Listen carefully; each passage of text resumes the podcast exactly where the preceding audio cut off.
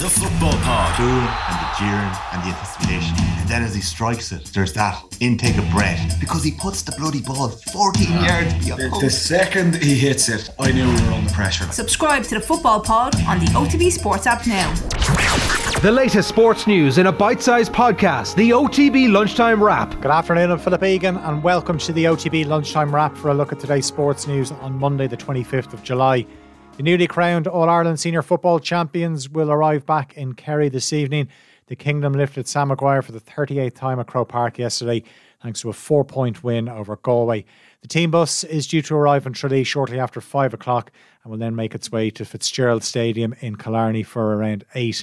Speaking at the team hotel earlier on, manager Jack O'Connor told O T B A M that the semi-final win over Dublin stood to his players when they trailed Galway in the second half yesterday. We needed to play very, very well in the second half to win that game because Galway just kept at it, and uh, they went two points up, we pegged them back, they'd go back up again, and uh, there was nothing in that game until the last five minutes when we got a couple of scores to pull away. This group of lads are maturing. I mean, uh, there's been a lot of Uh, you know, near misses over the last few years, and uh, particularly this year, I think that we pro- they, they proved that, you know, they could win tight games. I mean, the Dublin game was a big landmark moment for this group, really and truly. And like when push came to shove yesterday, we had that to fall back on. That was a game that we could easily, very easily have lost.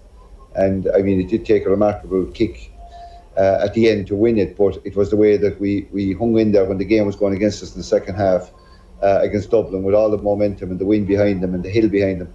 That was that was a, a defining moment for the group, I feel. Troy Parrott looks set to join Preston on loan ahead of the new season. It's been reported that the Republic of Ireland international will have a medical later ahead of the move from Tottenham. Parrott was on loan at M K Dons during the second half of last season. Fellow Irish players Robbie Brady, Alan Brown, Greg Cunningham and Seanie Maguire are all on the books at the Championship club. Meanwhile, Spurs have announced Ben Davies has signed a new three-year contract with the club.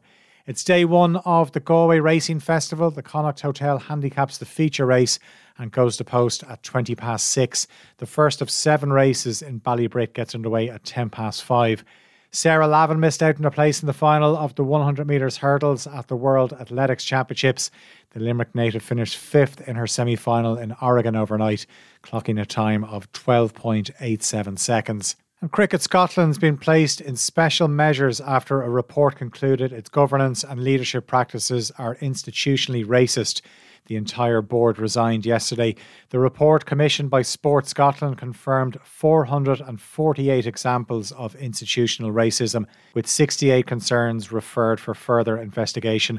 Among its recommendations is to appoint a diverse board, twenty-five percent of which should not be white. We'll have more on these stories and the rest of today's sports news on Off the Ball tonight at seven o'clock. As always, you can tune in to News Talk or listen on the O T B Sports app. The latest sports news in a bite-sized podcast, the O T B Lunchtime Wrap, available every weekday on the O T B Sports app.